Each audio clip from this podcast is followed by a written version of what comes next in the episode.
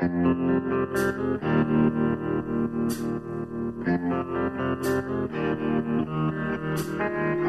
listening to the Hazard Ground Podcast with service members from across the military sharing their stories of combat and survival. And now, here's your host, Mark Zeno.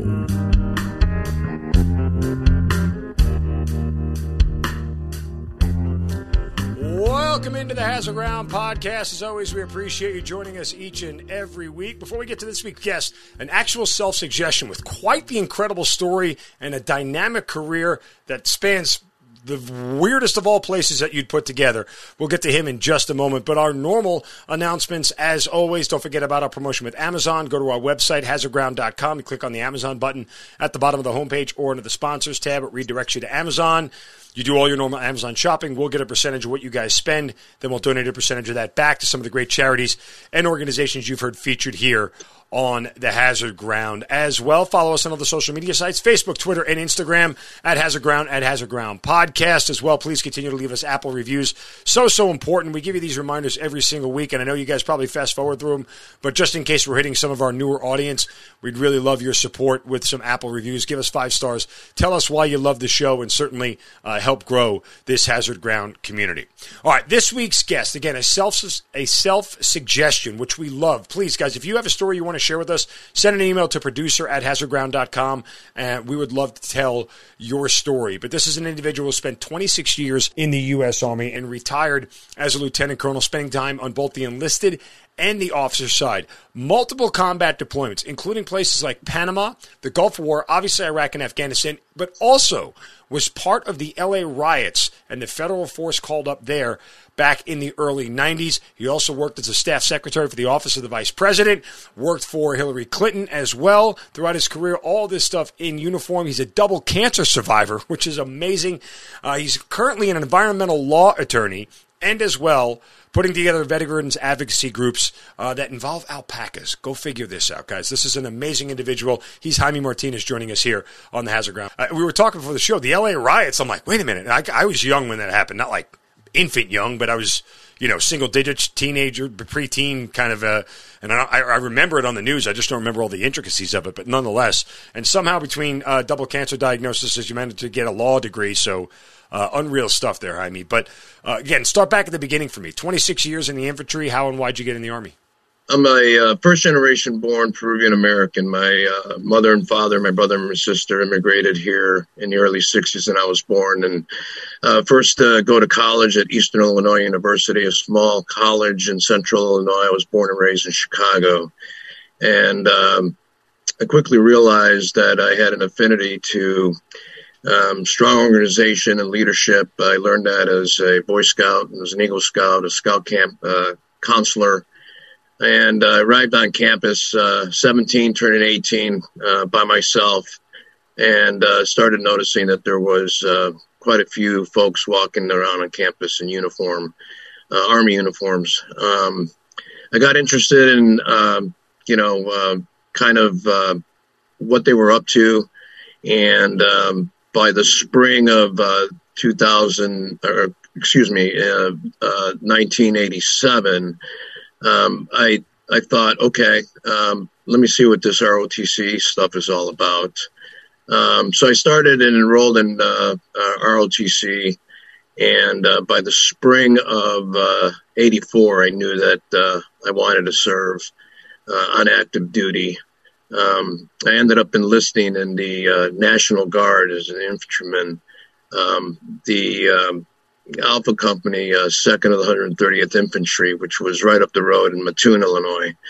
And I went to basic training that summer. Now, I was about 5'7, 145 uh, going into college. I came out of basic, you know, at my current height and weight, and um, got uh, really involved in everything that uh, campus offered um, and was uh, actively um, working in the, you know, National Guard billet um, as well as uh, going through ROTC. Um, being the first to graduate, uh, having my family come up um, after I graduated and was uh, commissioned active duty infantry. I ended up having an alcohol related incident within that week of uh, celebrating. um, the uh, ROTC program uh, went ahead and disenrolled me. Uh, the date of effectiveness was before the uh, West Point commissioning, so mm. They chose to disenroll me. Uh, I was um, I was ashamed. I was embarrassed of what had happened. Um, so I, um, after taking care of what I needed to, I just went to the recruiter and said, enlist me on active duty, um, send me to the 82nd if you can, and um, you know let me do that. Um, I ended up uh, ended up uh, being allowed to uh, enlist. I received a medical waiver. I had a medical condition um, that um, was questionable at the time, so um, I received that waiver and I reported to uh, Fort Benning. By then, I had gone to basic and AIT. I had to go to AIT again, and then I went to jump school.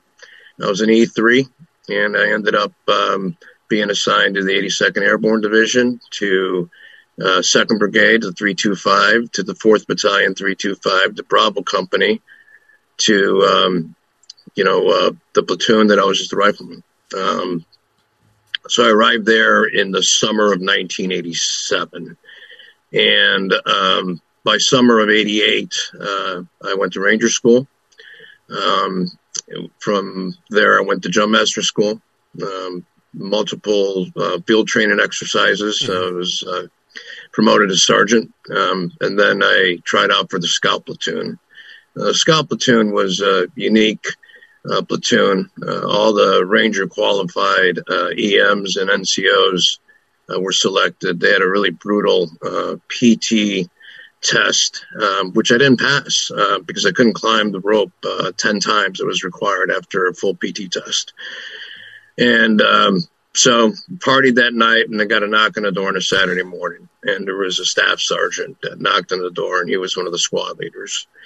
And it was about 7.30 on a Saturday morning, living in a barracks. He said, Martinez, grab your PT gear.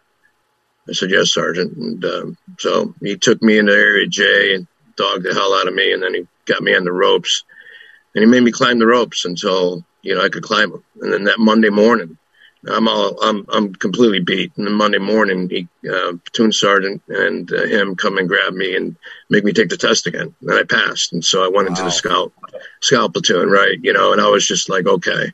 So I went from Bravo company up to headquarters company. I was in a scout uh, platoon. I was made a scout squad leader. Immediately went into the field um, started, you know, operating as, you know, one of the scout squads and we support one of the line companies. And so we do all the reconnaissance right. for the line companies. Did you think you were going to pass? Um, as far as, as um, when, when, after he had beat you up for a couple days and then brought you out that Monday morning to take it, going into I it, had like, no, I, I, had no choice. I, I, I, really didn't have a choice. In my mind, um, this is what I wanted to do. Right. Um, I wanted to be part of the elite within the elite. Um, I had, you know, gone to Ranger schools in E4, and it started a, a cascade of more, um, uh, more EMs going. Um, we had a uh, crusty command sergeant major, a guy named Duke. Um, he ended up uh, going to the second of the 75th, and he jumped in with them at Panama. There's a whole story mm-hmm. about Duke, but Duke basically was like, you know, the mentor to any Joes that were just, you know, the best in the field. Um, and um, he had um, basically been my mentor and a couple other sergeants' mentors. And in fact, he had selected who got re- to represent um, the battalion for the 45th anniversary of D-Day, which was in the um, you know June of '89. So there's five of us that got to go, and he pulled us aside and he said, "Okay, um, when you guys go there, um, the Third Brigade Panthers, uh, the 505th, uh, they get to lead the contingent.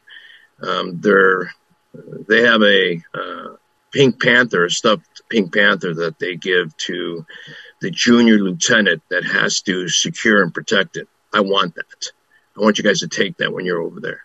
So, of course, we go over and we fly and uh, jump into Aldershot, England, and hang out with the first British para as We get partnered up with the British para and um, those guys are insane.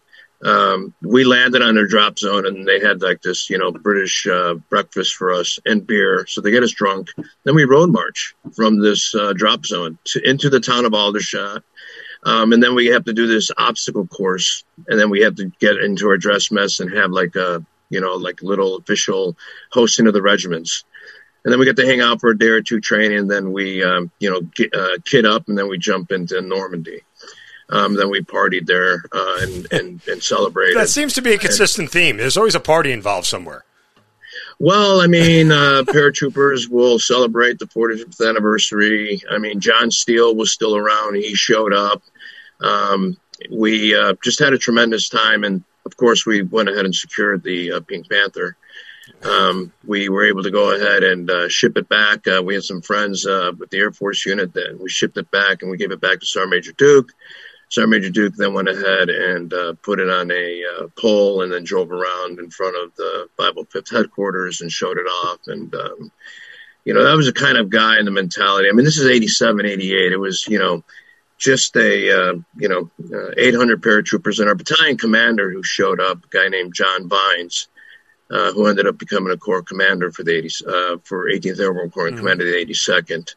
Uh, he was very instrumental too in uh, mentoring me. Um, and he recognized that uh, I had, you know, some leadership challenge, you know, some leadership potential.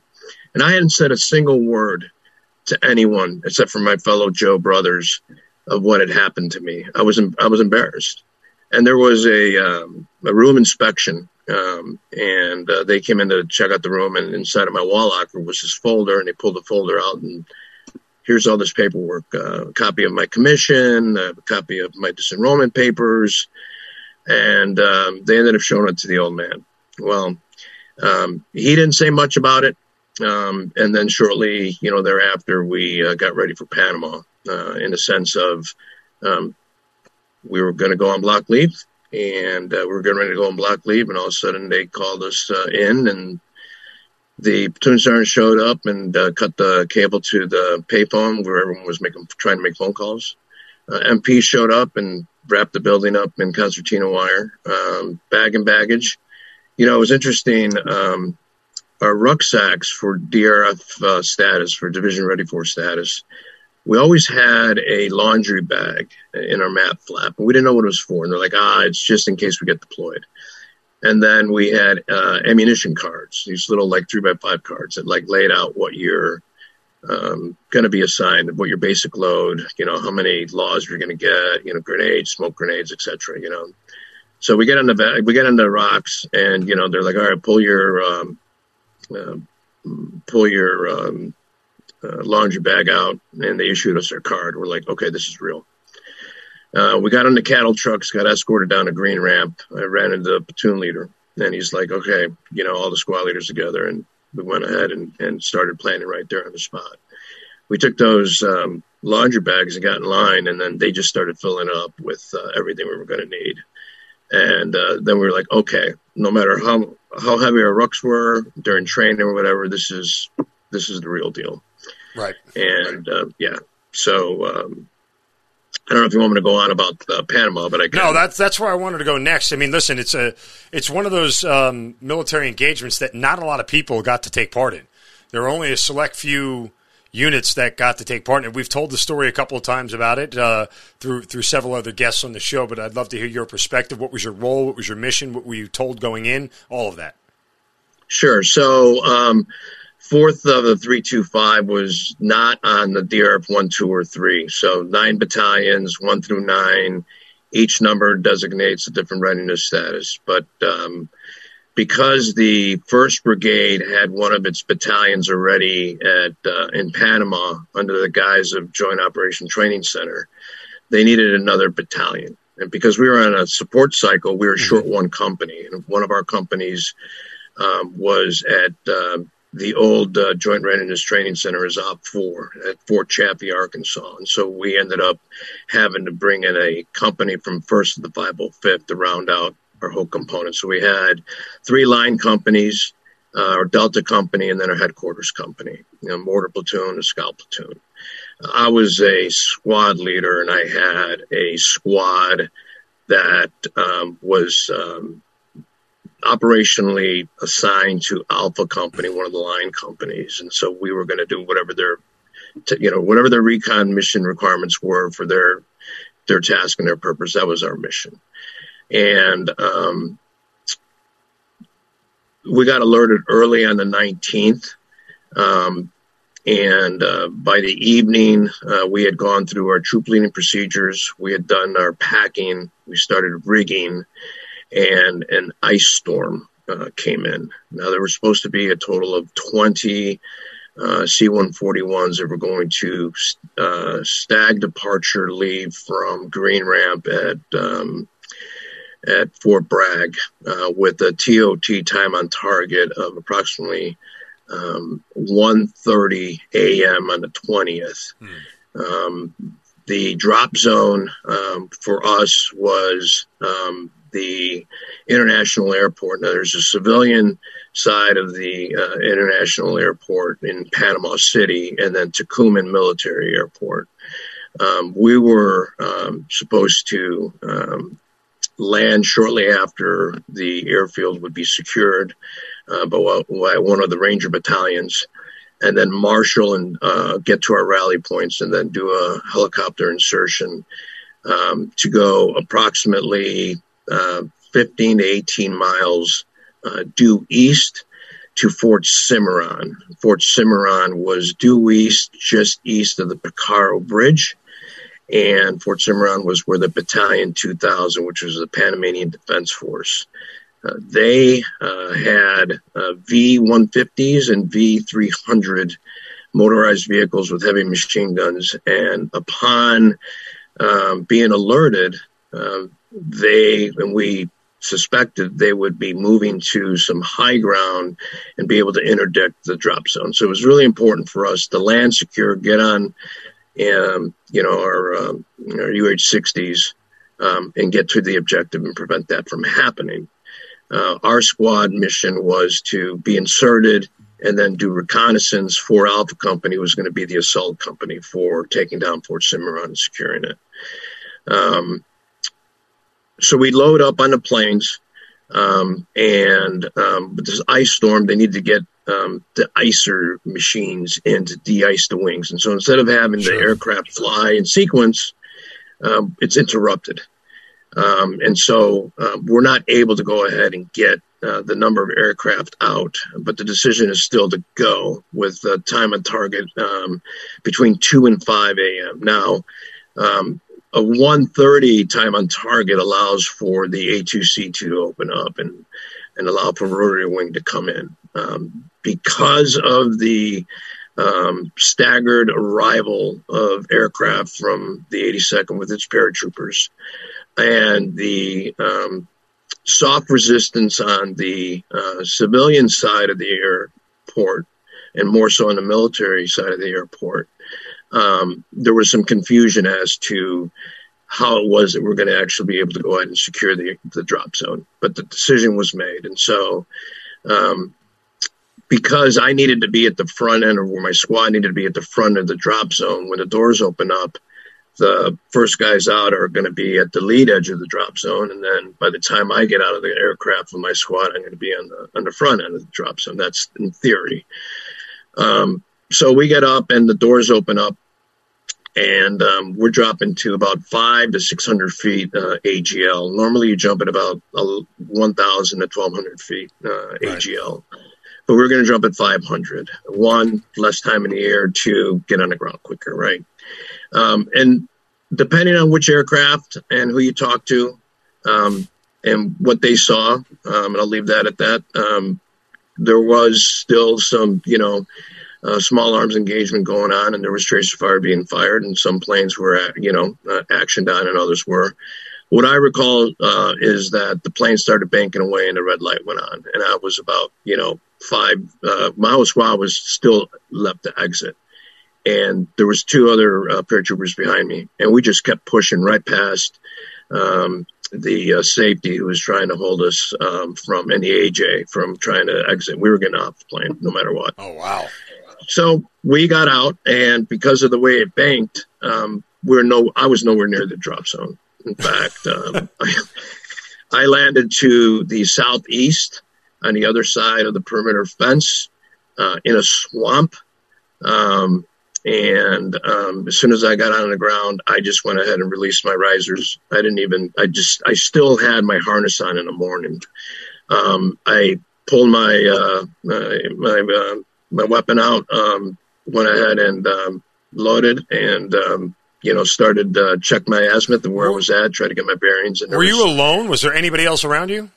Not, not not initially, no. Okay. Um, and but I heard I heard exchanges of gunfire, and I heard you know planes roaring, and um, it was it was quite dark. Um, there was some light coming from the airfield that I could see and make out. And I was about 175 meters in about you know uh, knee deep um, kind of thrush grass brambles, um, and I made it to the perimeter. Um, and there was some lighting, and I saw this fence, and I was like, "All right, I got to get on the other side somehow." and um, I'm like, I'm gonna, I guess I'm gonna have to climb over this thing. So, um, like a dumbass, I throw my my ruck over, right, um, and then I start scaling it, and all of a sudden I hear a, hey, hey, and I look down, and one of my guys is Vietnamese kid, uh, uh, PFC Dang, and uh, he never called me by my last name properly because he couldn't pronounce it. But it, I was Sergeant Marty to him. Sergeant Marty, Sergeant Marty. I'm like, dang, what are you doing? and uh, basically goes, "Why are you climbing?" I say, "I got to get over." And he goes, "That's what we got bayonets for." So, so he had pulled his bayonet out, and he had basically uh, clipped out a little circle or a little, you know, loop for him to crawl through. And now I'm I'm hanging That's over great. this fence, caught up in my LBE, and there's a bunch of shit going on, and I'm like, "All right, this is great." So I thump to the ground, throw my ruck on, and then we take off, and we start running into more. So I had to I had to secure. Uh, the rest of my squad, um, kid named Daly, kid named Taylor, um, and we're moving um, along. We finally hit the tarmac, and um, sense of relief, I guess, right? There's all stuff going on in the tarmac, right? You know, and there's you know some uh, the DZSTL teams on the ground. They're trying to clear the tarmac because you know they've got to they've got uh, some aircraft that have to land. In the meantime, some other planes are coming over dropping paratroopers. You know, um, and so we get to the front of the uh, assembly area. We set up in the assembly area. I set up my comms. Um, I get a hold of uh, battalion. Uh, can't get a hold of the PL. Um, can't get a hold of platoon sergeant. Get a hold of um, another squad. And um, we're in position, and then um, the rest of the battalion starts setting up and collecting up. The sun starts coming up. It's about oh five thirty uh, six. Uh, we're supposed to be already in aircraft. Um, but because of the way in which the division was arriving on the airfield, they delayed the actual air assault to about 0730. In the meantime, we're, you know, pulling security. Um, we're going over our plan. Um, we had gotten word that um, Battalion 2000 had started to deploy, if not deployed, from uh, Fort Cimarron. And um, there was a, um, a seventh group that had inserted uh, 24 uh, uh SF uh, uh, members from their their unit mm-hmm. um, into Pacora, um, which was on the near side of the Pacora Bridge. the Pacora River ran north south. Uh, Pacora Bridge, Pacora, and then Fort Cimarron on, on further east of that. And they had arrived there at about oh maybe 1.32 in the morning. Um, they had just gotten in position, and V2000, uh, Battalion 2000 started deploying out of Fort Cimarron. And uh, they were able to go ahead and get an AC 130 gunship um, and um, uh, engage um, the column and take out um, with uh, initial with some laws. They took out the first um, vehicle and then they started engaging with small arms, and then they brought in uh, AC-130. Uh, that went off station and got another one, and that broke up the attempt by Battalion 2000 to cross the bridge. Um, they fled from their position. They returned back to post. We got some intel that said, okay, they tried to cross the bridge. It didn't happen. We can expect stiffer resistance when we come into the to the fort, Fort Cimarron. birds arrive. Uh, there's 12 Blackhawks. Uh, the plan is to go ahead and do two sorties. Um, we're going to go ahead and get on these aircraft. Well, luckily, we uh, rehearsed at uh, the green ramp. Um, we took the uh, seats out of a, a UH 60 and we rehearsed getting in the UH-60 without any seats. Never did it in training, never did it at all. And all we were going to have was the straps with doors open and the gunners. Birds land, no seats. We get on. We throw our rucks on, we get on, straps on, and we're just hanging on, all pointing our weapons out, low, nap of the earth. And um, my old first sergeant uh, from Bravo Company, uh, great American, uh, Willie West, he's smoking a cigar, sitting on the, uh, sitting on his pal, and he's like, "This is like Vietnam," and we're like, "Oh no, what the hell did we just get ourselves into?" You know, if Willie's looking worried, we got to be worried, right? You know, and then he just looks over and he goes, "Do what you need to do," and the plane land or the the helicopter lands, and they just basically throw us off. You know, uh, not very tactical but we, you know, we've got to go to our insertion point, and then um, we ruck up, and we move out. Um, we are now um, east of the Pacora uh, uh, River. Um, the other two scout squads, uh, one goes north, one goes center, one goes south. I got the center spot. Um, and we basically have to recon the objective uh, to set up the, assault line uh, for the next wave that comes in with Alpha Company. Um, and so while that's ongoing, we're moving forward. And we're trying to figure out where the objective's at, you know, and, um, you know, cover and concealment. Um, and um, I get this um, call from the TPL. Uh, you need to go to Paso Blanco. It's about um, a click from you. Uh, we believe we see some uh, PDF there. Go go secure the village. Mm-hmm. And I'm like, okay, um, that's five of us. All right, we'll go see. Now, I'm the only Spanish speaking guy in the platoon as well. Uh, I'm one of the only Spanish speaking guys in the battalion. In fact, during the uh, procedures, um, I was asked to kind of like um, make myself available for uh, any of the intel that came in. So I did some of that. But nevertheless, um, we went ahead and started moving to this village and we started receiving fire. So um, went ahead and um, we um, we secured our rucks, uh, left uh, uh two man uh, team to secure that and set up our claymores and, and off we went and um, linked up with the PL, the headquarters, which is the P, uh, the PL, the platoon sergeant, two RTOs, and uh, ETAC.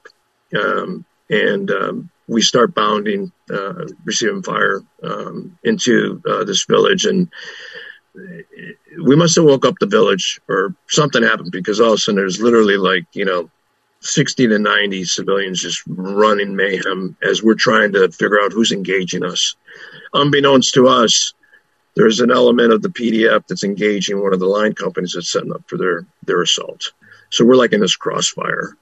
Um, PL holds our uh, line of advance. Um, we go ahead and uh, secure and fall back. He confirms uh, that uh, the, one of the platoons from Alpha Company is going to secure uh, the rest of the um, area there. Um, our sniper squad leader had gotten wounded. Um, uh, Sergeant Thompson taken around into the shoulder. So they're working on evacuating him. And then we had to go ahead and get to our overwatch positions.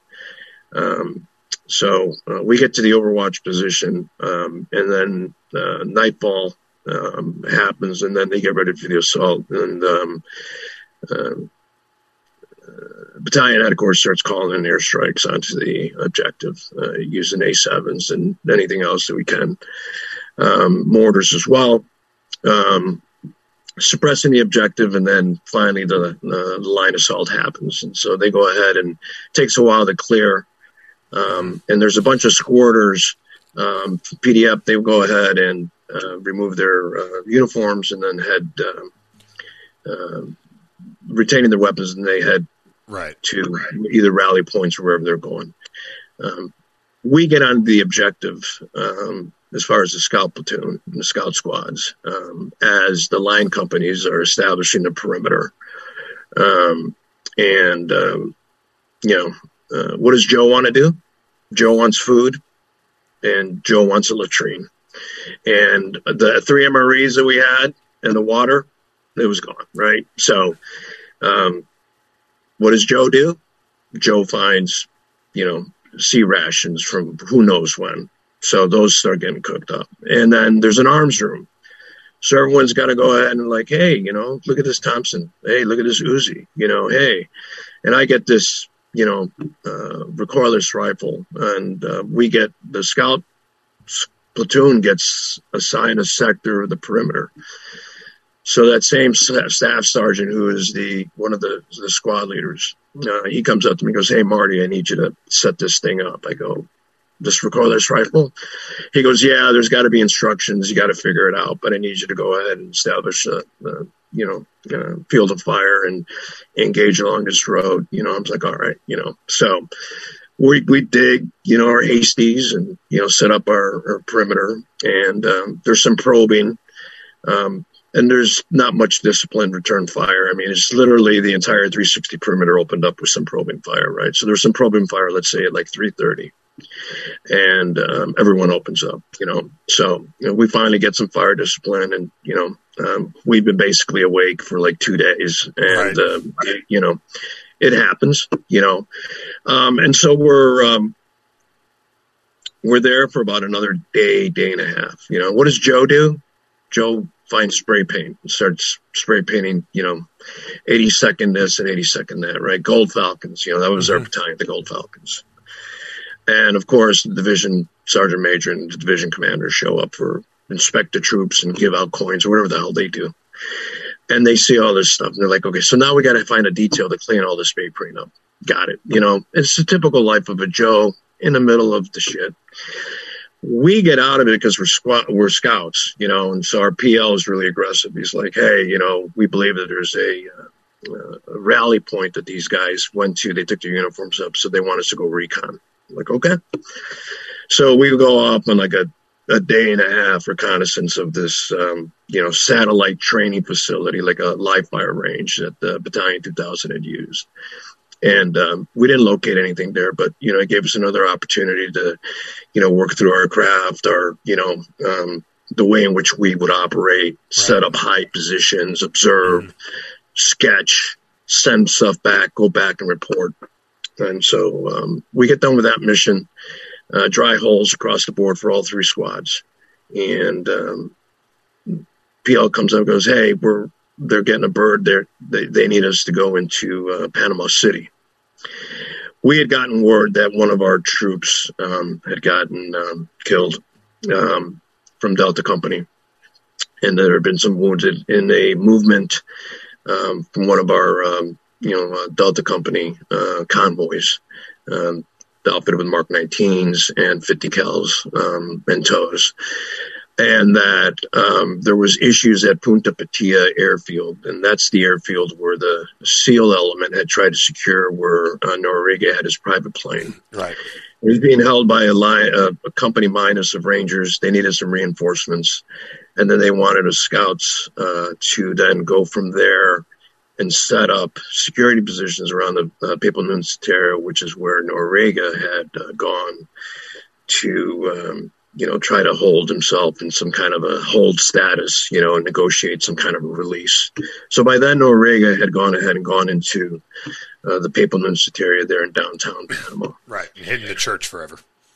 That's right, yeah. right. And so um, uh, special mission units were preparing to do what they needed to do, and we were tasked as scouts to um, get some rooftop or higher apartment uh, triangulation and um, observe and do 24 7 reconnaissance of the papal grounds and uh, report back. Um, and then also uh, had snipers um, that we had as well. So that was the mission. Um, so um, after a, a, pretty long night of trying to secure the uh, airfield, uh, intermingled with a, a rifle company, uh, we realized it's Christmas Eve. and it would be the first Christmas Eve of many that I would spend downrange. Because uh, yeah. the following year, we were in Saudi Arabia. So um, No rest uh, for the weary. so the well, well, no, I mean that's how it goes when you're Joe, right? right? You know, right. so um, the uh, first sergeant, you know, got us all together. You know, like, hey, you know, um, we um, we honored the fallen. We talked some stuff out. You know, uh, dry canteen salute. You know, long night, uh, pulling security. Um, you know, some some shots were, you know, engaging us here and there, you know, uh, no active targets to take down. And it was kind of this weird dance because, you know, we are with one of these uh, line company minuses from the Ranger Regiment. And, you know, the, the 75th and 82nd, I mean, that's how it goes, right? You know, but um, it, we worked very well with them, you know, and in the morning we went ahead and moved and they, they took us down to where our, you know, link up point was. Now, at, at this point, in and around Panama City, around New Newsateria, the, there had been some checkpoints established by MPs, um, as well as the 5th Infantry Division had uh, some of its mechanized uh, 113s there. So there was a bridge, there was some high rise apartments and stuff. I spoke Spanish. Um, platoon sergeant, platoon leader said, Hey, can you negotiate some of these? You know, we don't just want to kick some doors down. You know, we, we need to go and get these three buildings secure. I said, Okay, um, let's see what I can do, you know. And so we go and we're trying to find, you know, whoever's running, you know, um, you know, these large, you know, um, um, residential buildings, you know, these high rises.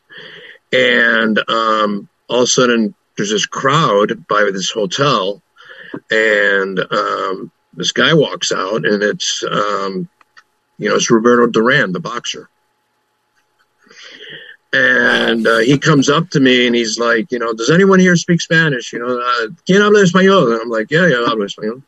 And he's like, I need help getting my family out of from behind the security checkpoint, and we think that there's a threat over there. Can you help? And I'm like, uh, you're Roberto Duran. No puedes más, right? So he's like, yeah. And I'm like, absolutely. Sure. So I call up. They're like, yeah. So I call the TOC.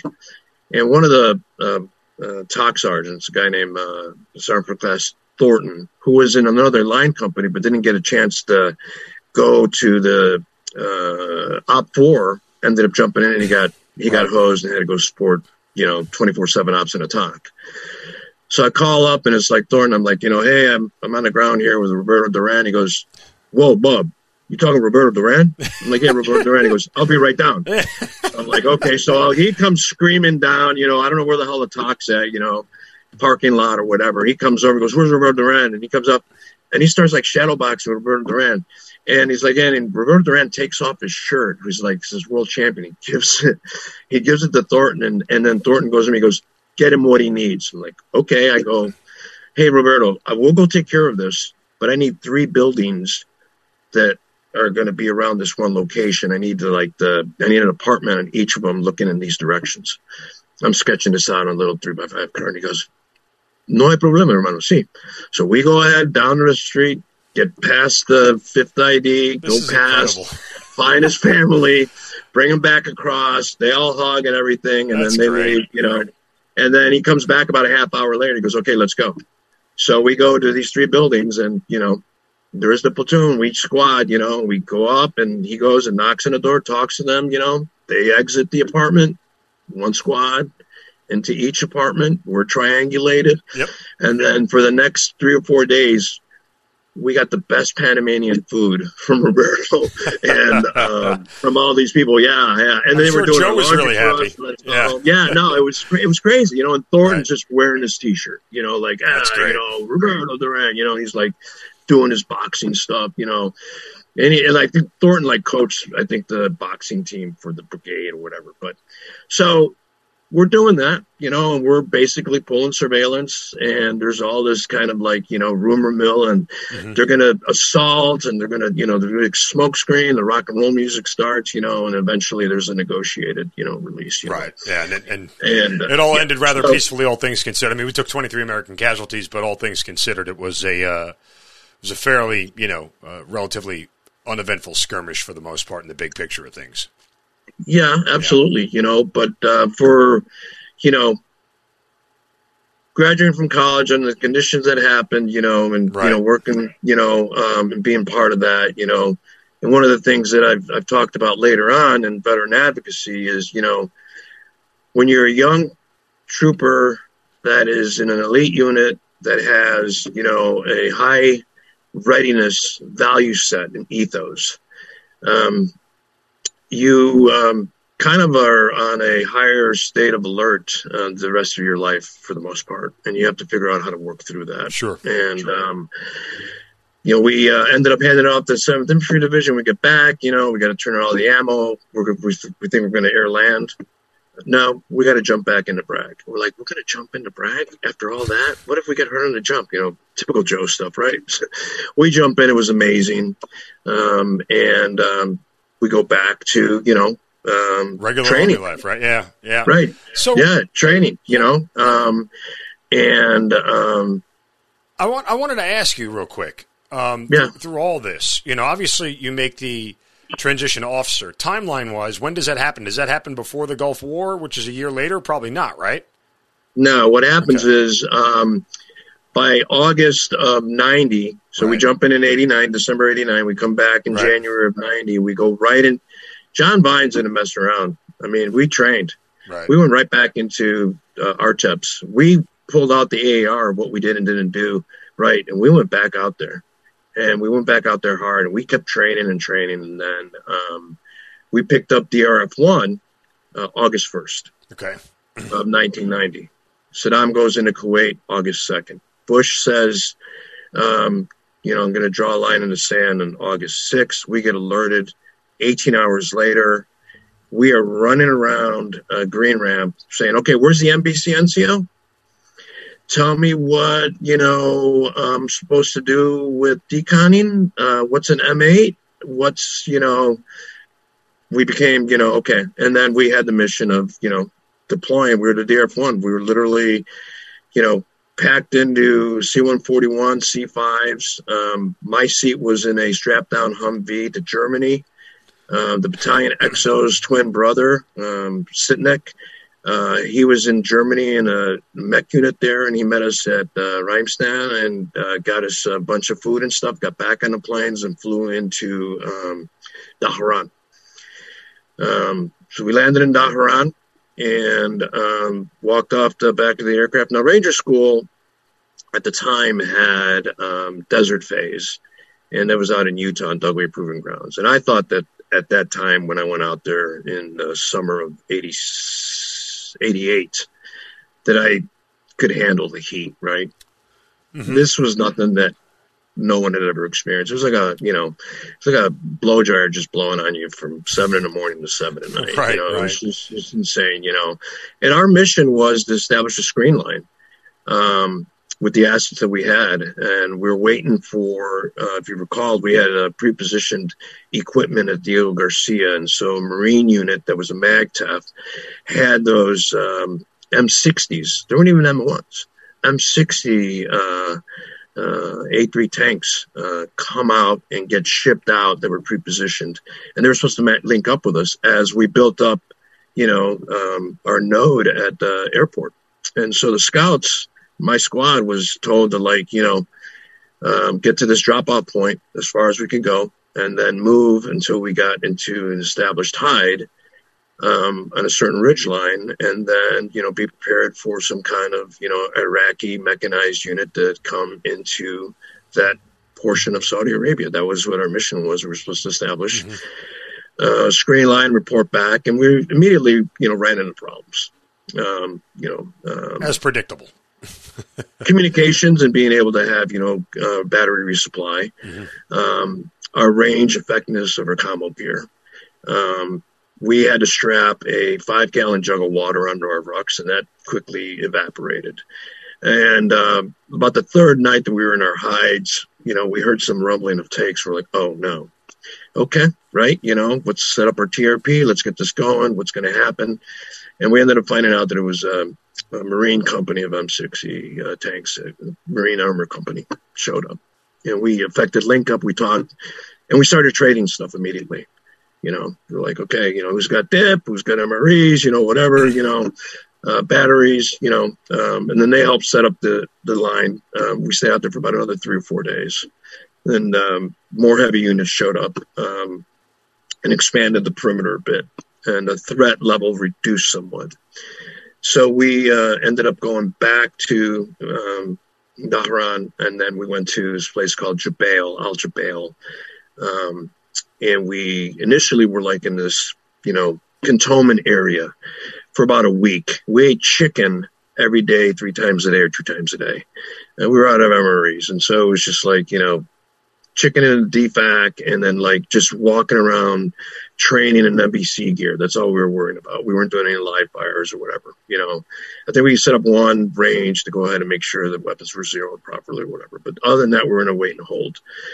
Um, then we got the word, okay, you know, we're going to go actually establish a camp. Now, the 82nd had gone to, you know, Champion, Main, which was more established. Uh, Johnny Vines was like, no, and basically, we got on these buses and jingle trucks and all the wheels, and we just right. drove into the desert.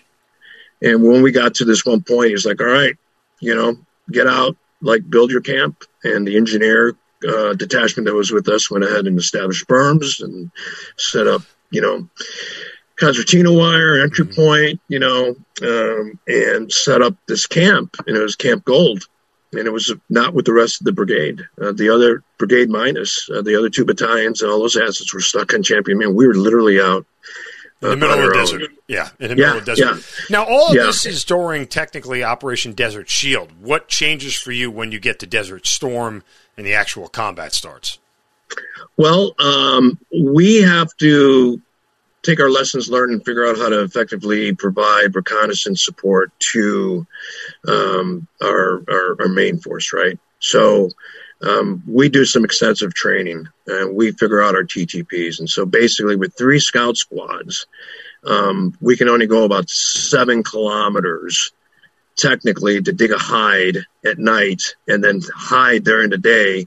And then the next night, the next squad passes up and then they go their seven and then the next squad. And so we would just right. cherry loop right. like this and then just bounce our commo back, right? So we had to learn how to do all that. Um, and all our high techniques and our navigation skills and everything, right?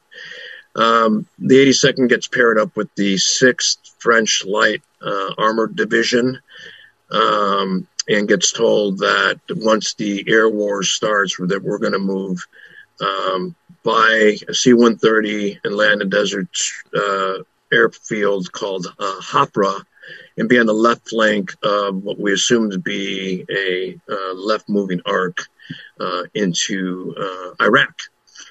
Um, the Tap Line Road is about nine to 10 kilometers off of the Iraqi um, Saudi border. Mm-hmm. And you got the 6th French, you got the 82nd, you got the 101st, you got the 24th. So that's the 18th Airborne Corps and we're going to be matched with this armored unit.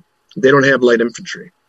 So, um, a New Jersey National Guard truck uh, transportation unit with five tons is deployed to support us. And that's what's going to allow for the 82nd to follow suit once the breach is made. Now, what's the breach? In the area that we got set up um, there's some high ground where the 45th um, Iraqi division was set up, and it was this escarpment. It was about a 200 meter tall kind of cliff kind of thing with a leading road uh, that kind of went up.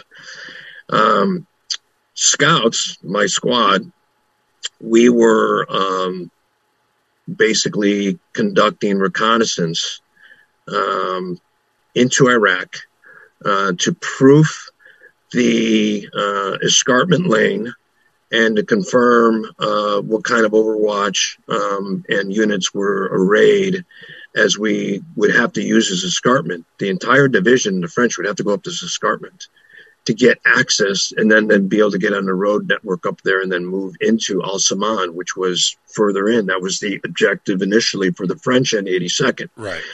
Separately, now, the just 101st. For, just for you know understanding, Al Saman was way back from, comparatively speaking, to where the Iraq Kuwait border is. You know, you're, you're at the, the back line of where the fighting is at this point. Well, we are we are getting ready to launch and transition from the air campaign to the, to ground, the ground, phase. Right. Now right. we're talking from March 15th of 91 to March 22nd of 91, our scout uh, platoon and line companies were doing aggressive patrolling to confirm that we'd be able to safely get up through the escarpment, establish our line of attack, and then continue. Um, and so we had to uh, infiltrate um, into Iraq and um, go on the ground um, and set up our hides and then rotate squads through and then establish. Um, there was a compromise that required us to get exfilled, and there was a disconnect between a French unit um, that had air assets up, and we were trying to, you know, as we were trying to exfil and, and get to um, the QRF that had moved forward right. to pick us up. You know, we were afraid of some fratricide that did happen not in our particular sector, but it did happen and it concerned us. Yeah. Um, we were able to go ahead and get, we were able to go ahead and safely get back, you know, um, and um, we always had to go and debrief and we were able to confirm. We brought an engineer with us too um, to do soil samples and stuff. So we were able to go ahead and confirm basically the MSR for about the first seven to nine um, miles. Um, that was our mission. Um, with active Iraqi units patrolling and in, in position. So we'd have to go ahead and you know they they didn't have any night operations or security and so they went to bed and we just you know worked our way to confirm everything. Once the reconnaissance was done and was confirmed that we were going in the um, scout platoon became the qrf a quick reaction force for the battalion and we were given two of these five tons and we sandbagged them up jumped in and then we followed right behind uh, the french as they went ahead and engaged the initial objective area, you know, and uh, there was, you know, T-62s and T-72s engaged and trench lines cleared. Um, and then once that initial objective was uh, taken, or this the initial part, as the division uncoiled and as the brigade uncoiled and as battalion uncoiled, everyone got a line. French took off, um, and we just kept going after them, so to speak. Um, and then we just started seeing dozens and then hundreds of uh, Iraqi EPWs just appearing out of nowhere. Yep. Just surrendering, hands up in the air, walking right towards you with smiles on their faces. Yeah. Yep. So initially we started doing the five S's, and after that it was just like, all right, throw some concertina.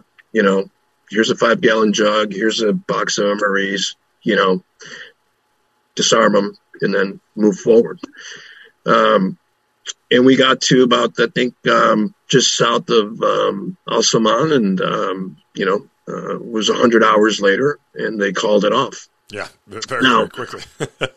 there was some training right before um, um, we got notified that we were going to go ahead and, and, cross the wire. So November eighth is when Powell uh, and Cheney tell Schwarzkopf that yes, you get to deploy the V Corps out of Germany, and then we're going to do this thing. Um, Vines had come to observe some of our training, and him and I were hanging out talking, and I shared with him everything that happened. He goes, you know, um, I thought for sure when you filed and, and submitted your uh, officer candidate school packet that you'd be, you know, um, commissioned again, but that got denied because of, you know, the paperwork that was still in my file from when I had been disenrolled from the ROTC uh, commissioning source. He goes, you need to write your senator, write Senator Helms, um, and tell him what happened and um, see what happens. I said, okay. So I wrote a letter, um, wrote free mail on it, wrote it to Senator Helms, uh, um, U.S. Senate, Washington, D.C., and off it went. Um, I ended up getting a letter back after we redeployed um, from the Gulf. And it was like we received your um, we received your letter. Um, the uh, Department of the Army Inspector General is looking into this. About uh, two weeks after we'd gotten back, we got back in mid-April. I had an ETS of uh, May twentieth, so I was basically, you know, five weeks out from ETSing, and um, I get a call, or someone runs up to my room and says, "Hey, Marty, you got a call downstairs at the CQ desk. Down the CQ desk, and it's the S1. He's like, uh, "Get your ass up here to battalion, Roger." I run up the battalion, and I see him. He goes, um, "You have to go see um, this colonel in the Pentagon. uh, tomorrow uh, to review your uh, findings from your investigation that was made on your behalf. And I hear, uh, hey, Warrior, and I turn around and it's Vines. And he comes out his office, come in here. So I went in and he goes, all right, this is what's going on. He explains to me what had happened behind the scenes, that there had been a DA investigation done on the uh, second ROTC command to confirm why I had been erroneously disenrolled.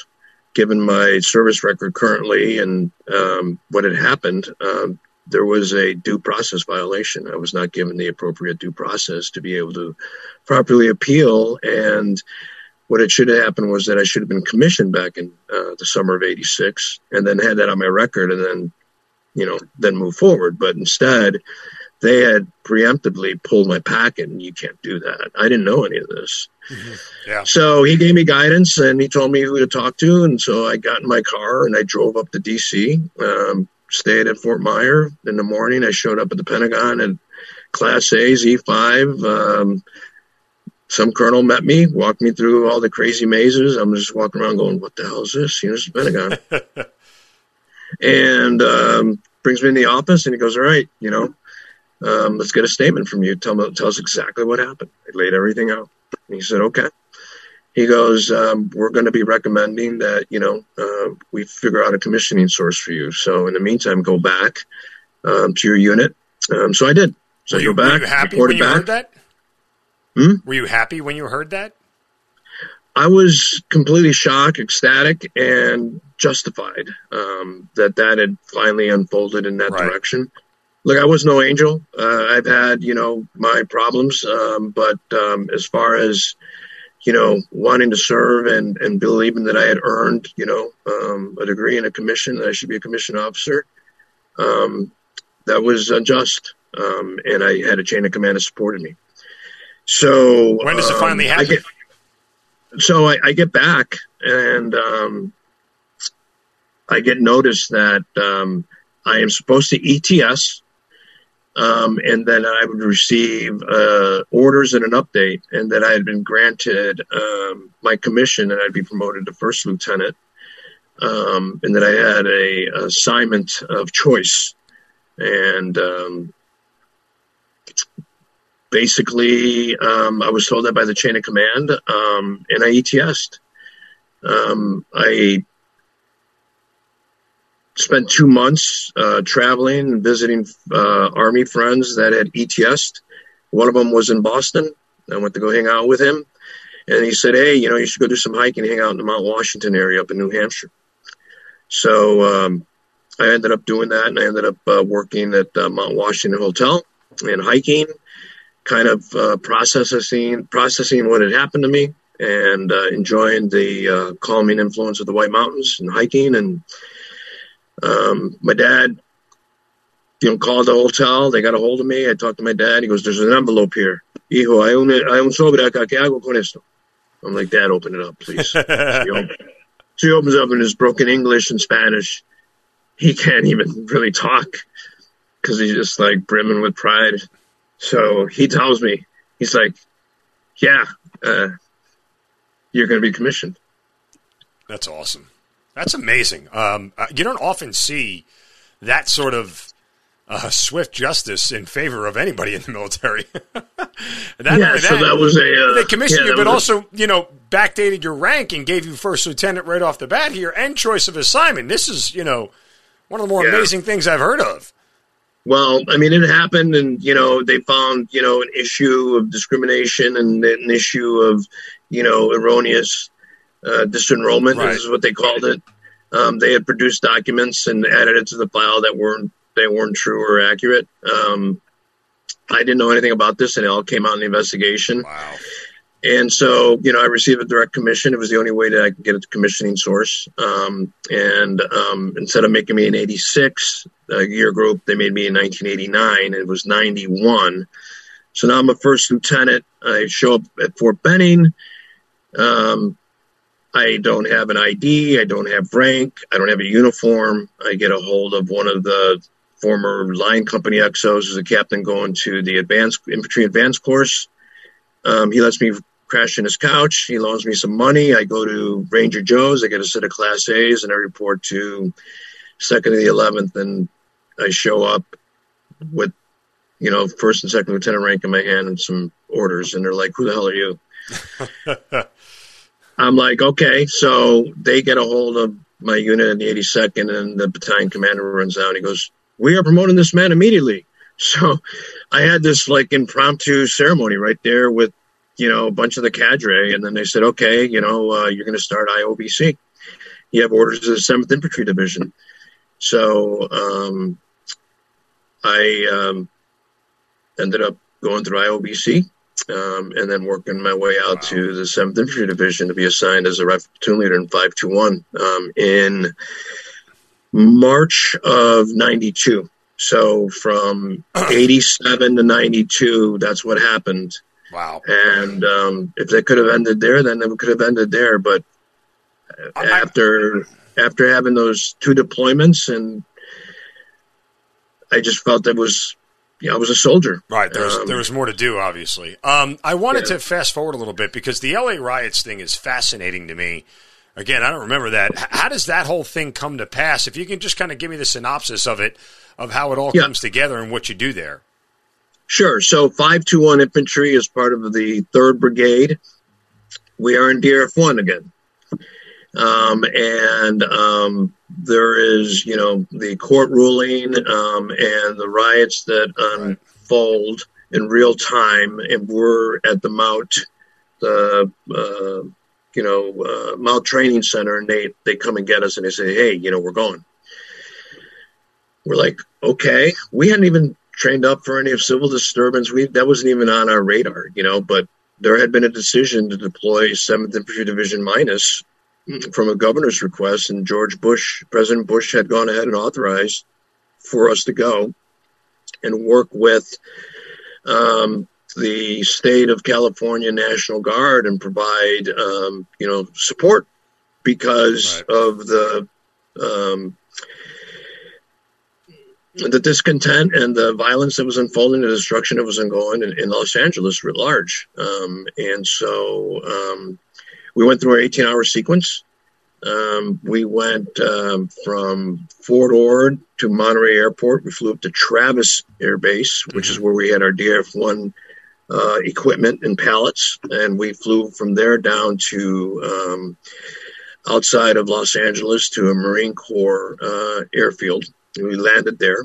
And then our mission was to do community engagement in coordination with the uh, local law enforcement um, and allow the California National Guard to um, do the actual, you know, uh, clearing or anything that dealt with, you know, um, any violence and looting that was going on. So they didn't want to have uh, federal troops per se doing that, but we'd be in Overwatch. We were coordinating, and we were in the airfield what do they do? They made copies of the civil disturbance manual and they handed those out. Um, and so we were learning how to, you know, do civil disturbance and with batons and shields and all the formations and, you know, the different rules of engagement of the arming orders and uh, how that was going to be done and the use, effective use of smoke grenades and, and, you know, uh, all the different kind of scenarios. So like someone gets pulled right. out of your group, you know, all that stuff, right? Mm-hmm. So um, we went through that training, and then you know um, we got uh, assigned to um, a um, uh, police department, and my platoon did, um, and then we had to go ahead and set up um, some patrols and uh, do some community engagement.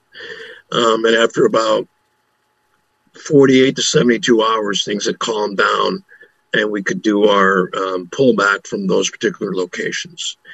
Um, now, this was a complete change in mindset. Um, yeah.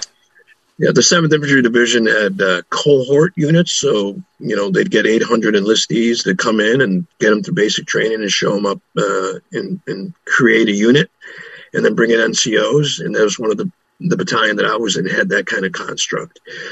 And there was a lot of West Coast recruits uh, that made up that component. I had uh, two soldiers that refused to go. Um, they believed that they couldn't participate in that, and I had to go ahead and um, you know detain them. Um, and that was uh, a learning lesson on, on how that worked. Um, um, it was um, a very difficult challenge to kind of get a warfighting, you know, camouflaged up and you know doing what you're supposed to do as a light infantryman to okay. Um, Put some no, restraints on you. Yeah, yeah, don't touch anybody, yeah. don't hurt anybody, don't do anything. It's, it's a it's a definitive exactly. shift in mindset that uh, that it was a complete different. mindset, and then to see the destruction um, that happened, and you know listening to you know um, everything that was going on in the news. Um, mm-hmm. It was it was it was eye opening. Um, it, it, it, yeah, it, it definitely was. Um, you know, and uh, we we came back from that, um, and um, because we were in DRF one, they went ahead and did some EDRES, and so we did some emergency deployment readiness exercises, and we went up to Yakima Training Center. Right, right. And uh, I did straight on platoon, rifle platoon stuff at that time, and then uh, I had gotten selected to be the scout platoon leader after that. So to this point, you've had three different, very, very different deployment experiences. Um, juxtapose that, and, and, again, we're fast forwarding, obviously, but to Iraq and Afghanistan. Which one do you get to first, Iraq or Afghanistan? Iraq. Okay. Um, so um, yeah. You're, you're, you're, it's 03, you're part of the invasion? I'm, yeah yeah, I um, previously to the um, March of 03, I had been detailed from the Office of the Secretary of Defense after a series of commands. I had commanded um, Mechanized Rifle Company Alpha 27 at Fort Hood, followed up by HHC 19 Cav, and then followed by Delta Company, 3rd Infantry in the Old Guard. So I'd been in three rifle company commands for 46 months repetitively, and then had been selected to the initial joint internship program, um, which allowed for a year at either the Joint Staff or the Office of Secretary of Defense, and then a year in the Army staff. It didn't have a school component like it does now. Masters at Georgetown. So this was the pilot program. The Army said, "This is where you need to go." So this is the first time that I had not been on the line, and so I went from you know battalion company level to OSD, and I had been assigned to um, the Deputy Secretary of Defense, which was a gentleman by the name of uh, Deputy Secretary of Defense uh, Rudy uh, DeLeon, and uh, Bill Cohen was the um, SecDef. Um, I was a junior military assistant. Uh, the military assistant was a 06 and he popped for one star and he left. And my boss, my report to, was Brigadier General Jim Mattis. So I worked for Mattis um, in the Office of the Secretary of Defense um, for that year, and then he left. Um, and then um, in August of 01, um, I got detailed over to the Office of Vice President as a staff secretary mm-hmm. Um, in the national security component that he had within the Office of the Vice President. So I'm there in August of 01. 9 11 happens with him. Fast forward, we get ready for going into Iraq. Um, the drum beat's going. Um, Afghanistan starts in October of uh, oh, 01. Mm-hmm. I'm missing that. I've already been in DC for too long. I feel like I'm getting rusty. I'm, I'm yep. not. I'm just. I'm going insane. I, I'm going nuts. And so I'm working, you know, and prepping everything as we're getting ready to go into um, into Iraq, and I have a conversation with the chief of staff, uh, Scooter Libby, and um, he he's like, you know, um, what do you think is going to happen for you next? You know, I'm like, you know, to be quite honest, sir, I, would like to leave immediately. Uh, I believe that I could get uh, uh, in one of the deployable units and I could be of service. Um, uh, uh, it's humbling to be serving and working in this, but I'm an infantry officer. I'm not the rest of the military detailees, these are 05, 06s, and this is what they do. They're FAOs, etc. I just got sent over here because I had a high end clearance, and um, you know, um, I, I want to leave. And he said, "Well, if you can figure something out, um, I'll talk to the, the vice president, and um, why don't you talk to the rest of your team?" I said, "All right." So I called up Branch, and I just said, "Hey, I'm deploying. Get me on the first thing smoking out of here." And the guy's like, well, who's going to cover down on you? I'm like, I don't know. Um, so I ended up going to the patch chart because I had access. And I'm like, oh, 4th Infantry Division hasn't deployed yet. Third Brigade, Danny Barnett, my platoon when I was a Joe, my captain together when we were in Germany, Dan Jaime. Uh, if I show up in the next 48 hours, can I work? I don't care. Throw me in the TOC. I just don't care. And he's like, well, let me talk to the brigade commander. I go, who's the brigade commander? Fred Rudesheim. I go, oh, Headhunter Six. Tell him that Savage Six wants to go with him. I was the headquarters company commander for Lieutenant Colonel Rudesheim. Now he's the brigade commander for Third Brigade, Fourth Infantry Division. So half hour later, Dan's like, "Yeah, get your ass here." I said, "Okay." So I went home. I told the wife. She got, you know, very upset. Kids got upset. I got on a plane. I stopped in Dallas to say hi to my parents real quick, and then I flew into Colorado Springs. Danny picked me up. Went to get TA 50, went to get my sensitive items, had dinner with the Rudesheims, got in a plane and flew over and landed in Kuwait. Um, and then I served as the TAC, Tactical Assault Command, uh, OIC, for the Third Brigade, and so we had a attack component, and then the, the rest of the, the brigade we had uh, one eight infantry, one twelve infantry, and uh, three six eight uh, armor. It was a mech heavy brigade. Um, and as you're aware, you know, um, because of the Turkish government's decision to deny access for the 4th Infantry Division, which allowed for the 173rd to go ahead and jump in northern Iraq, you now had 20 containerized ships bobbing up and down in the Mediterranean. So they're able to get through the Suez and then go ahead and get to the port in Kuwait. And the fourth ID showed up. And those 20 containerized ships that went in sequence showed up in different sequence. So the order of march that was supposed to be one, two, three became 132 for the brigades and the 4th Infantry Division. We were doing, um, you know, reception staging, uh, oper- uh, orientation and integration tasks, get everything ready. We didn't have stuff that we needed for all the Bradleys and tanks and artillery and recovery units and everything. All, all those assets were intermingled, comms gear, antennas, whatever. And um, General Odierno decided to go ahead and um, because everything was. I mean, the the third infantry division, the first uh, marine division, that was already going on. They were right. they were tipping right. into you know uh, Baghdad at the time, and so um, the Iron Horse division went ahead and decided to go ahead and launch um, across the berm in HETs.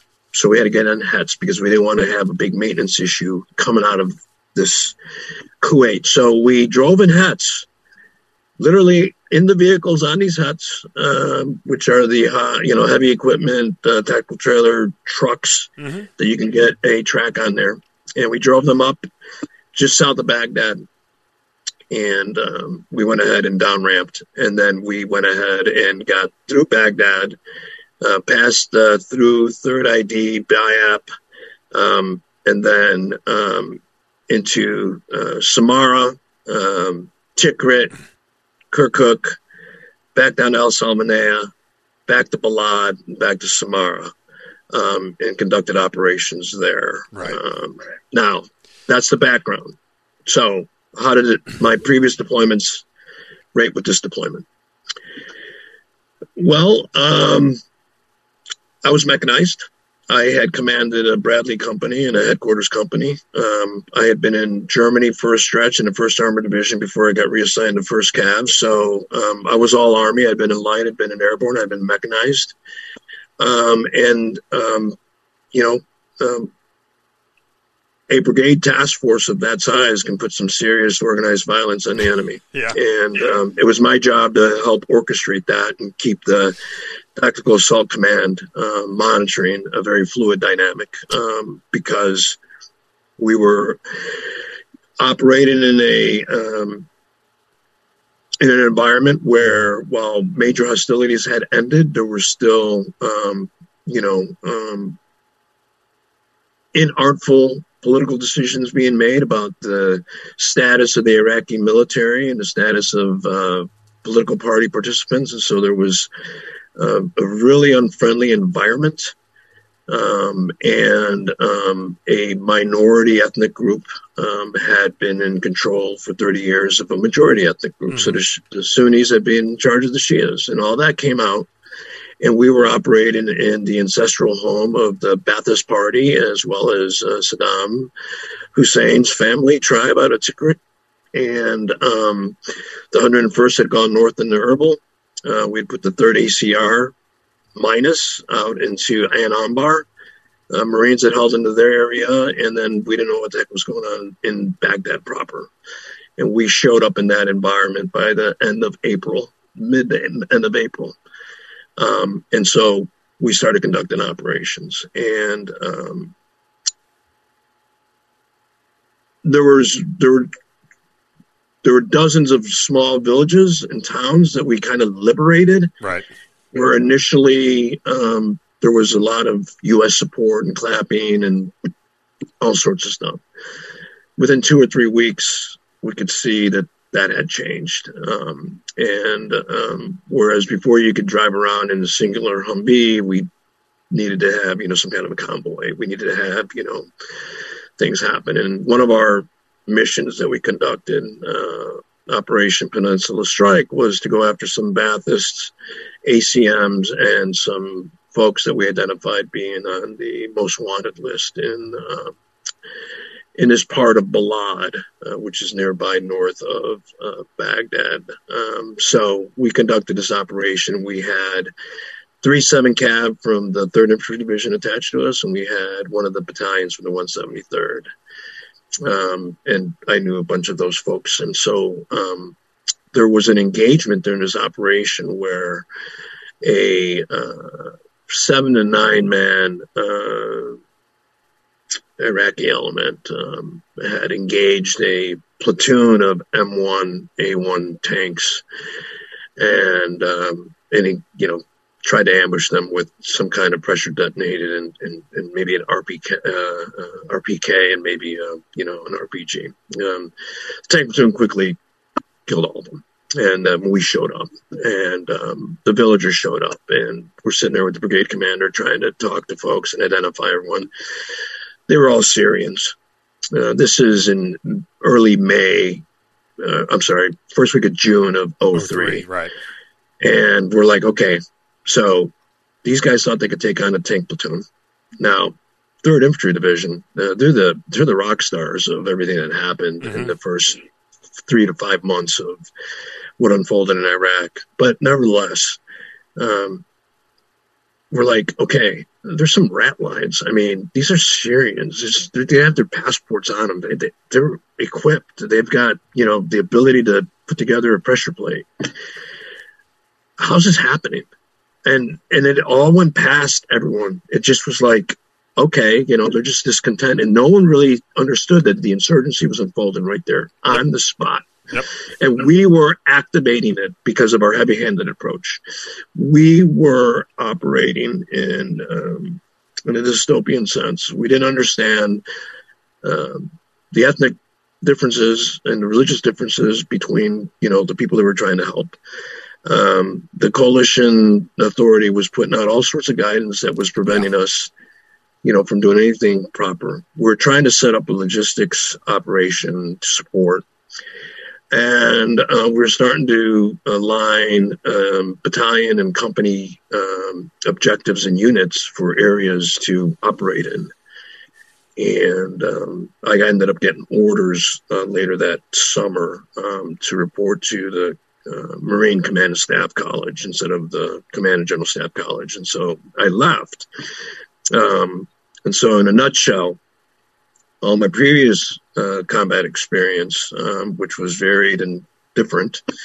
Um, in this, um, I clearly um, was part of that group of young officers that didn't know that this was going to be um, a uh, extended, uh, long-term generational fight. Um, that required a different mindset. Uh, I mean, I, I recall, I recall, you know, CENTCOM staffers coming to brief the brigade on our redeployment in May with with full up PowerPoint on how the flow was going to happen. We started having, you know, planning exercise that like kind of like be gone by one July. Um, and you know, we just uh, didn't um, understand the culture, didn't understand the local politics. Uh, we didn't have the tactics down. Um, we were very heavy handed. Um, and um, when I got home, so when I got home from Panama, there was this beautiful crowd waiting on the drop zone as the chute opened up and we floated down onto Salerno drop zone. You know, you see all this raw and, you know, come back from the Gulf and it's, you know, um, proud to be an Americans playing. There's yellow yeah. ribbons everywhere. You know, you come back from LA and, you know, it's like, okay, hell, you, you made sure that, you know, we didn't turn into, you know, some, some real huge issue, you know, and then coming home from Iraq, I, you know, ended up hitchhiking a ride. It got me out of um, the airfield in Kirkuk, Kirkuk to Cyprus, Cyprus to London, London back to DC, where my uh, family met me and picked me up. And I got off the plane, and I'm like, 9 11 happened. Everyone's out. Not, okay, you know, TV monitors are showing some CNN stuff, but other than that, you know, reporting. Other than that, it was like, okay, so that's that's how mm-hmm. you know that that kind of unfolds. Um, right. Yeah. So. All right. Up next for you is Afghanistan. You know, and we've talked about sort of the differences in the variety of of battle that you've seen and the combat that you've seen. When you get to Afghanistan, you're obviously in a much more elevated position now from a rank standpoint. So how does this compare to what you've already done in your career? Right after the um, right after graduating from the Marine Command and Staff College, I was um, assigned to, back to the 82nd, and um, I ended up uh, serving as the executive officer for First of the 505th, Third Brigade. And um, after an intensive training cycle, we were on DRF one, and um, once again, we were called as a PTDO, immediate deployment to Afghanistan to help secure Afghanistan in the fall of 04 for the national parliamentary uh, elections that were taking place. Right. The 25th Division was the uh, lead CJTF uh, 76 two star command and um, we were uh, deployed within three to five days as we got our um, equipment ready. Uh, there was a shortage of armored Humvees, and so we were literally, with the Corps Commander support, General Vines, um, we were um, basically up armoring our own soft skin uh, uh, Humvees to go ahead and, and push over. So we arrive and um, we get um, assigned a sector in Gardez that included all the way north through Logar into um, Chamkani and then down toward Orgun-E and also Zurmat. Um, we lose one company um, to uh, 1 6 Marines um, up in Mehtarlam in Nangarhar and we pick up one company of Marines, one six uh, Foxtrot company, um, I believe, if not Kilo, but nevertheless, um, as part of our operations. Um, we immediately start uh, working contingencies to support the elections, and um, we are operating decentralized and company platoon operations. Um, the capstone of that uh, was a uh, operation uh, based off of intel that 1 6 had for a gentleman by the name of Ahmad Shah. Yep. Who comes to light again when um, I'm back in Afghanistan uh, later that next spring for Operation Red Wings. So um, we go ahead and conduct this op uh, and try to do a um, you know kill capture mission. Um, that did not go well. That did not succeed. Um, the um, battalion had been split up so decentralized that we had lost C2 fusion and um, we were not able to go ahead and uh, identify that target and take him out. That deployment ended, and upon return, um, continued to train up in that battalion level executive officer. Um, and one thing, real quick, that I didn't emphasize previously um, I know that what unfolded in May of '86, when I wasn't commissioned, um, and the way that th- things panned out uh, eventually when I secured uh, recognition to be uh, direct commissioned. uh, I was a better soldier as a result of that experience by um, going back in and just being a Joe, earning my stripes and earning back um, what uh, had occurred. Um, I had been trained by um, phenomenal non-commissioned officers, junior officers, company grade officers, and field grade officers, and a battalion commander. Um, those lessons learned both in my self-development and taking accountability, self-accountability for what I did, um, separate to the actions taken by leadership in our ROTC unit. That's on them. Um, really baked itself over the years so that by the time that I was back in my division, um, I didn't even bring my family down. I lived in my office on a cot. Um, I worked continuously. Um, all I cared about was readiness and deployment, and I knew we were going to get the call. So the call comes in, we go into Afghanistan, we perform well. And then um, in spring, I'm supposed to head up to the brigade to be the brigade XO, and then the division commander makes a determination that I need to go be the brigade XO for a deploying brigade, uh, the 504th. So I deployed with the 325 as a Joe, and then 505 as a XO, and then 504th as a brigade XO. So um, I was just all paratrooper all the time, and um, I did not know the staff. I did not know the brigade commander. I had missed all of the training exercises. I basically had linked up and um, had flown over just as the main body went over, and we assumed command of Regional Command East that included a Marine battalion. At that time, 3 3 was moving out and 3 2 3 was coming in. We had eight uh, provisional reconstruction teams. Um, we had 17 FOBs as a brigade XO. We were um, quartered out of Khost and we were in constant contact the entire deployment. Uh, I know they talk about how nothing was going on, etc., but you know the casualty rates and and what we went through was uh, very dynamic. Uh, it was before mm-hmm. COIN, it was before yeah. any of the surge stuff, and so it was very challenging, and that's why um, this particular second deployment uh, resonates with me now as I transitioned. Um, in the program that we can talk about shortly. Yeah um, on uh, why Afghanistan um, has been so prevalent. Um, mainly because I think being with uh, the vice president and in the White House on 9 11 and the war footing that we were on, um, my efforts to get back with troops, uh, the Army's efforts to put me in these assignments in between operational uh, deployments. Um, this one was more personal for me, uh, especially since um, we weren't able to go ahead and bag uh, Shah, and then uh, Operations Red Wings unfolds in the way that everyone knows it, it unfolds.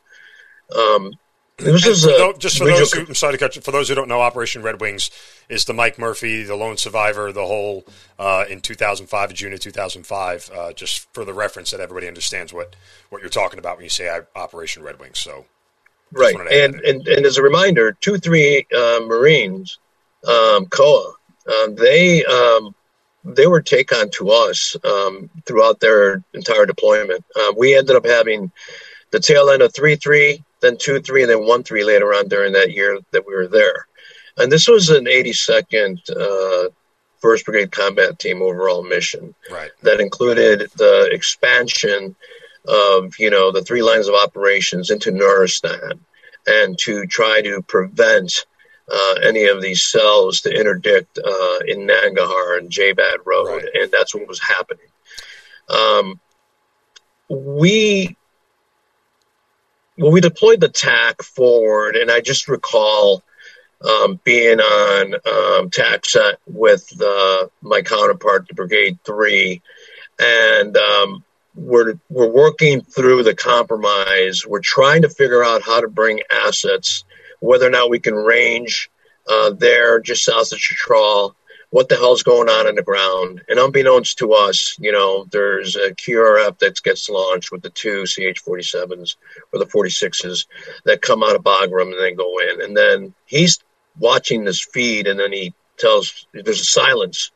And the mIRC chats in the brigade TOC that I'm at go silent. And everyone turns up to where I'm at and I'm talking to the three and he's like, one of the birds just went down, and it was dead silent. Yeah, and uh, he said, he said, one of the birds just went down, that this is going to be an albatross around our necks. This is not going away. We are here. And then quickly change into recovery and then uh, try to figure out how to work through the next few weeks. And then we launched uh, Operation Whalers, which was an effort to go ahead and get Ahmad uh, wounded, uh, ends up in Pakistan, killed later. But we then committed our campaign operational plan to Nuristan, into the Kunar, into the Korengal, which then set the template for the 10th Mountain when they showed up. You know, and Wes Morgan has a very good book out, you know, uh, recently that talks about how the Korengal um, and our actions um, and how it nested from 05 forward until we withdrew from the Korengal and the impact that that had. Yeah. Um, and that that dominated our, our, campaign plan. No matter what we were trying to do anywhere else, we can never recover from that. Let me ask you, just because you know we're, we're just past the one year anniversary of the fall of Afghanistan. How much did that resonate with you? How much of that you know uh, brought up you know old feelings and old thoughts and everything else? Uh, I was approached at that time uh, both by media and friends, and I refused to comment, um, mainly because um, some of my very best friends yep. um, have remained in service and are now senior leaders in the in the army. Um, they're senior leaders, and at the time they were working through a very um, inartful um, operation um, to go ahead and do a withdrawal. And um, you know, I have I have every bit of faith and confidence in their leadership and what um, you know America's sons and daughters that are in the army under these men and women that I've worked for and worked with, or who worked for me at one point during their careers, um, and who are responsible for that. Now they're now leading divisions, or corps, or the infantry center, or um, you know, G1 of the Army. These are these are talented, fierce, committed professionals, and so I I took it as it was a political decision. It was a it was a strategic decision. But as far as the operational, um, that's where I focused, and uh, that's what I was watching, and I was trying to make sure and to understand what was going on, and um, it's it is a year later, and so, you know, there is an epilogue. Um, and we don't know where we're going to end up uh, as far as uh, the impact that's going to have. And that's why I've developed the program that I'm going to talk about a little bit and why that meant to me. It kind of like was, you know, the light switch that said, okay, I think I have the experience and the skill sets to do something to help this unique um, sector of the Army and uh, the military and taking uh, uh, and a different approach to mental health. Well, um, because I believe, it. yeah, because yeah, because I believe the social contract has been broken. Well, yes, um, and we can talk about that in a bit. But as far as how I felt and all that, I refrained. It wasn't right for me to, um, and I believe that uh, what ended up unfolding on the ground with General Donahue and his team um, is um, it, it, it, it was quite amazing um, what they had to endure, and then the, having to suffer the losses uh, right before the gate. Thirteen um, uh, American service members died, and um, everything that followed on. You know, everyone can throw all the political, you know, stuff on the wall they want. They can stick, but at the end of the day, um, you know, uh, uh a unit commander was given a mission with limited resources and had to work under extraordinary circumstances and was able to save as many uh, Afghans and, and others uh, when they could and how they could.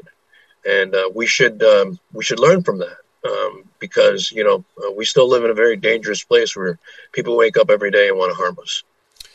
You've mentioned it a couple of times what you've done uh, post career, what you're trying to do in reference to mental health and, and uh, taking care of, of service members post military career. So the floor is yours here.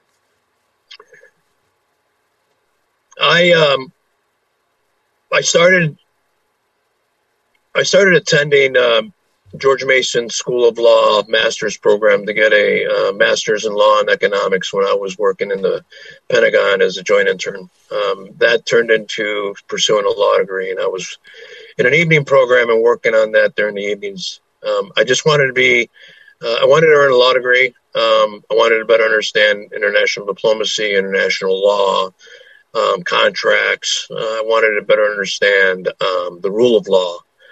And I never expected to practice. I was just going to graduate and continue to serve. On the night that I graduated from law school, uh, in the afternoon, in uh, May of 2008, um, um, um, when I stood up to go receive my uh, diploma as a JD after earning a master's in law and economics and then my law degree. My whole family is there. Um, I when I stood up, my mortarboard had kind of shifted. I went to go address it and make sure that the thing was hanging. You know, it was time for us. And I felt along my neck for whatever reason, and I had a golf ball size lump, um, just right there. Had not noticed it. It was there, and I kind of knew right there that um, I was very sick. Um, went through. Uh, if you looked at the photo of me receiving my uh, degree, uh, facing the camera, shaking the dean's hand, I looked like I was just one pissed off motherfucker mm-hmm. because I knew what was happening. Um, eventually, I shared it with my family the next day. Went to Walter Reed and was diagnosed with two very aggressive cancers. Um, they didn't know what to do. I went to go talk to the senior uh, Army leadership, but it took about a week and a half, maybe two weeks to figure out after the biopsies and everything. And I remember at the time I was assigned to the Army staff and I was running the legislative portfolio for the Undersecretary of the Army, waiting to take battalion command. And I was getting off of the uh, red line or orange line, I can't remember which one, probably the orange line from Walter Reed back into the Pentagon. And the doors open up and I look up and it's retired Lieutenant General John Vines. He's holding a briefcase. He looks up. He sees me and he goes, Martinez. And I went over him. And he always had a habit of uh, punching you in the chest and saying you're a great American. He punches me in the chest. And I just start crying. And he's like, What's going on? And I told him. And he's like, You know, I didn't commission you for you to give up. You're going to go command this battalion. You're going to fight this cancer. You're going to live. And that's what's going to happen. And he gave me a hug and he got on the train. And I turned around, the doors closed, and he saluted. Wow. Now, how does that happen? In the grand world of everything, how does that happen? I don't know. But that did happen.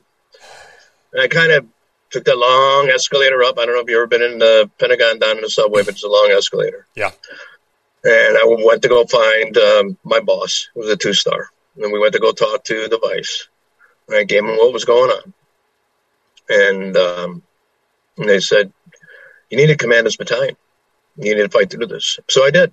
So I ended up going to Four Three Infantry to command a new MTO unit uh, designed out of the Third Infantry Regiment, so that they had one three uh, infantry and four three infantry.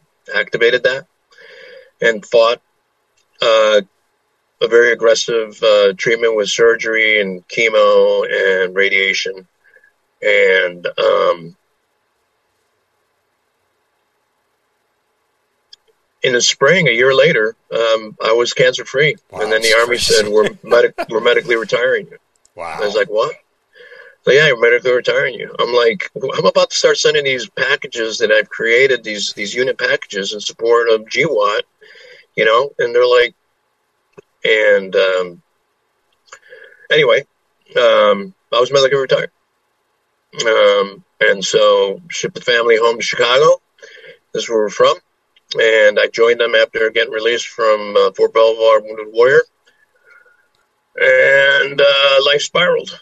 Um, on the outside, you know, everything was fine. On the inside, I, you know, was still thinking I was serving somehow. And I tried to get in the corporate world, it didn't work. I dusted off the JD, I passed the bar, became an attorney, couldn't get hired. So I just started working with the homeless veterans and homeless shelters, um, advocating for them. Eventually got uh, picked up to help run a law school clinic for veterans, uh, started teaching at the law school, uh, governor appointed me to be the general counsel to the Department of Veteran Affairs in Illinois, set up veteran treatment courts, set up all these programs, worked at community level, worked with Student Veterans of America as their general counsel. and um, you know, spent a decade, uh, even though my marriage ended, you know, and uh, had to work through making sure my kids were resilient. Uh, my son and daughter both very are. They're very successful in their own world in their own right. And um, I had uh, maxed out um, the veteran advocacy in Illinois. Um, had stepped away from uh, serving as the uh, secretary of the VA at the Illinois level um, and uh, relocated to uh, New Hampshire. Um, got on the ground in New Hampshire. I tried my uh, tried some private sector work and supply chain. That ended during COVID, and then um, had spent a lot of time during the COVID period um, hiking and trying to stay healthy. Had some health challenges, and I started um, working with um, an alpaca farmer um, that's not far from where I live in Portsmouth, New Hampshire, and started working with a collaborative farm as I started working for the state again as an environmental law attorney. And uh, traveled to Peru, spent time in the Sacred Valley, and I realized that the geography is the same as in the Hindu Kush. And that there's an indigenous language, there's Quechuan versus whatever is being spoken there in the Korengal and uh, the indigenous tribe in the Korengal wants to kill you, and the indigenous tribe in Peru in the Sacred Valley wants to heal you. Hmm. so um, I went back again in May to proof the lane. Um, I went in and spent time doing some community projects with the indigenous uh, communities, um, some agriculture work, and then um, started uh, uh, hanging out on the Inca Trail, got into Machu Picchu, came back to Cusco, figured out what my program should be, which is about a 12 day event for veterans um, that have uh, experienced combat in the Korengal. Mm-hmm. They're going to be screened and provided by a network of former battalion and brigade commanders who served in the Korengal. Uh, first uh, launch is a pilot, the 15 veterans support team in November of 23, with uh, three more cycles in 24 and two more in 25 for a total of 100. So we don't have anecdotal evidence. And so we have basic uh, real data. Uh, intent is that the veteran, once he goes or she goes to uh, the Sacred Valley and does their program, they come back. Let's say they go back to Oklahoma or California or Oregon or, or Florida, they're there. And they're tethered to the University of New Hampshire Department of Psychiatry and Psychology, and they're working through uh, their mental health while they're at home. And um, once a year, they come back to the collaborative farm to work with alpacas, to shear them, or to plant. Then they are tethered and they're part of the network. And then we try to figure out if they want to give back to the community where they're at. So if they're in, you know, Oklahoma and they want to start their own program, then we'll find them the grant funds to go ahead. And so we're hoping to expand this kind of concept mm-hmm. where you're re-experiencing right. your geographic and uh, tribal contact, and then come back home to build a community. You know, when I met with Sebastian Junger after uh, he published the tribe, and we've spoken a few times since. Yep. Um, at the end of the day, um, it's really um, a community that needs to be, you know, uh, united. And we're divided. We are politically, socially, economically and veterans can't transition. So what I'm hoping to do is provide an opportunity for them to, you know, um, relive, uh, own, and accept responsibility for their action, for their trauma, and then to share that with their community and build. And so if we can right. build these community hubs, like we did in Illinois when I was there um, as executive director of a nonprofit statewide, um, this can work. And I'm hoping that my health holds and I get the support, and um, that we are able to, in our own way, um, find a pathway for the select group of veterans that I want to prioritize because they're the ones that saw the most brutal fighting. Uh, and look, I get it. There's nothing to say that Fallujah and Sadr City and the rest of what happened in right, Iraq. Right. And maybe my program can find another senior leader, uh, senior non-commissioned officer, or senior battalion or brigade commander that wants to try something to kind of create those signs of conditions. It's a model. But, um, you know, I, I, think that, you know, if we move forward um, with all the noise that's currently going on, that, that that social contract will will will start forming some terms again that mean something and Exactly. accountability. But accountability's got to happen Sure. at the individual level, um, and then they need to move forward. That it's not a stigma. Uh, in fact, it's a badge, and that they've learned how to overcome those shortcomings um, and uh, found a network to do that. So that's the plan.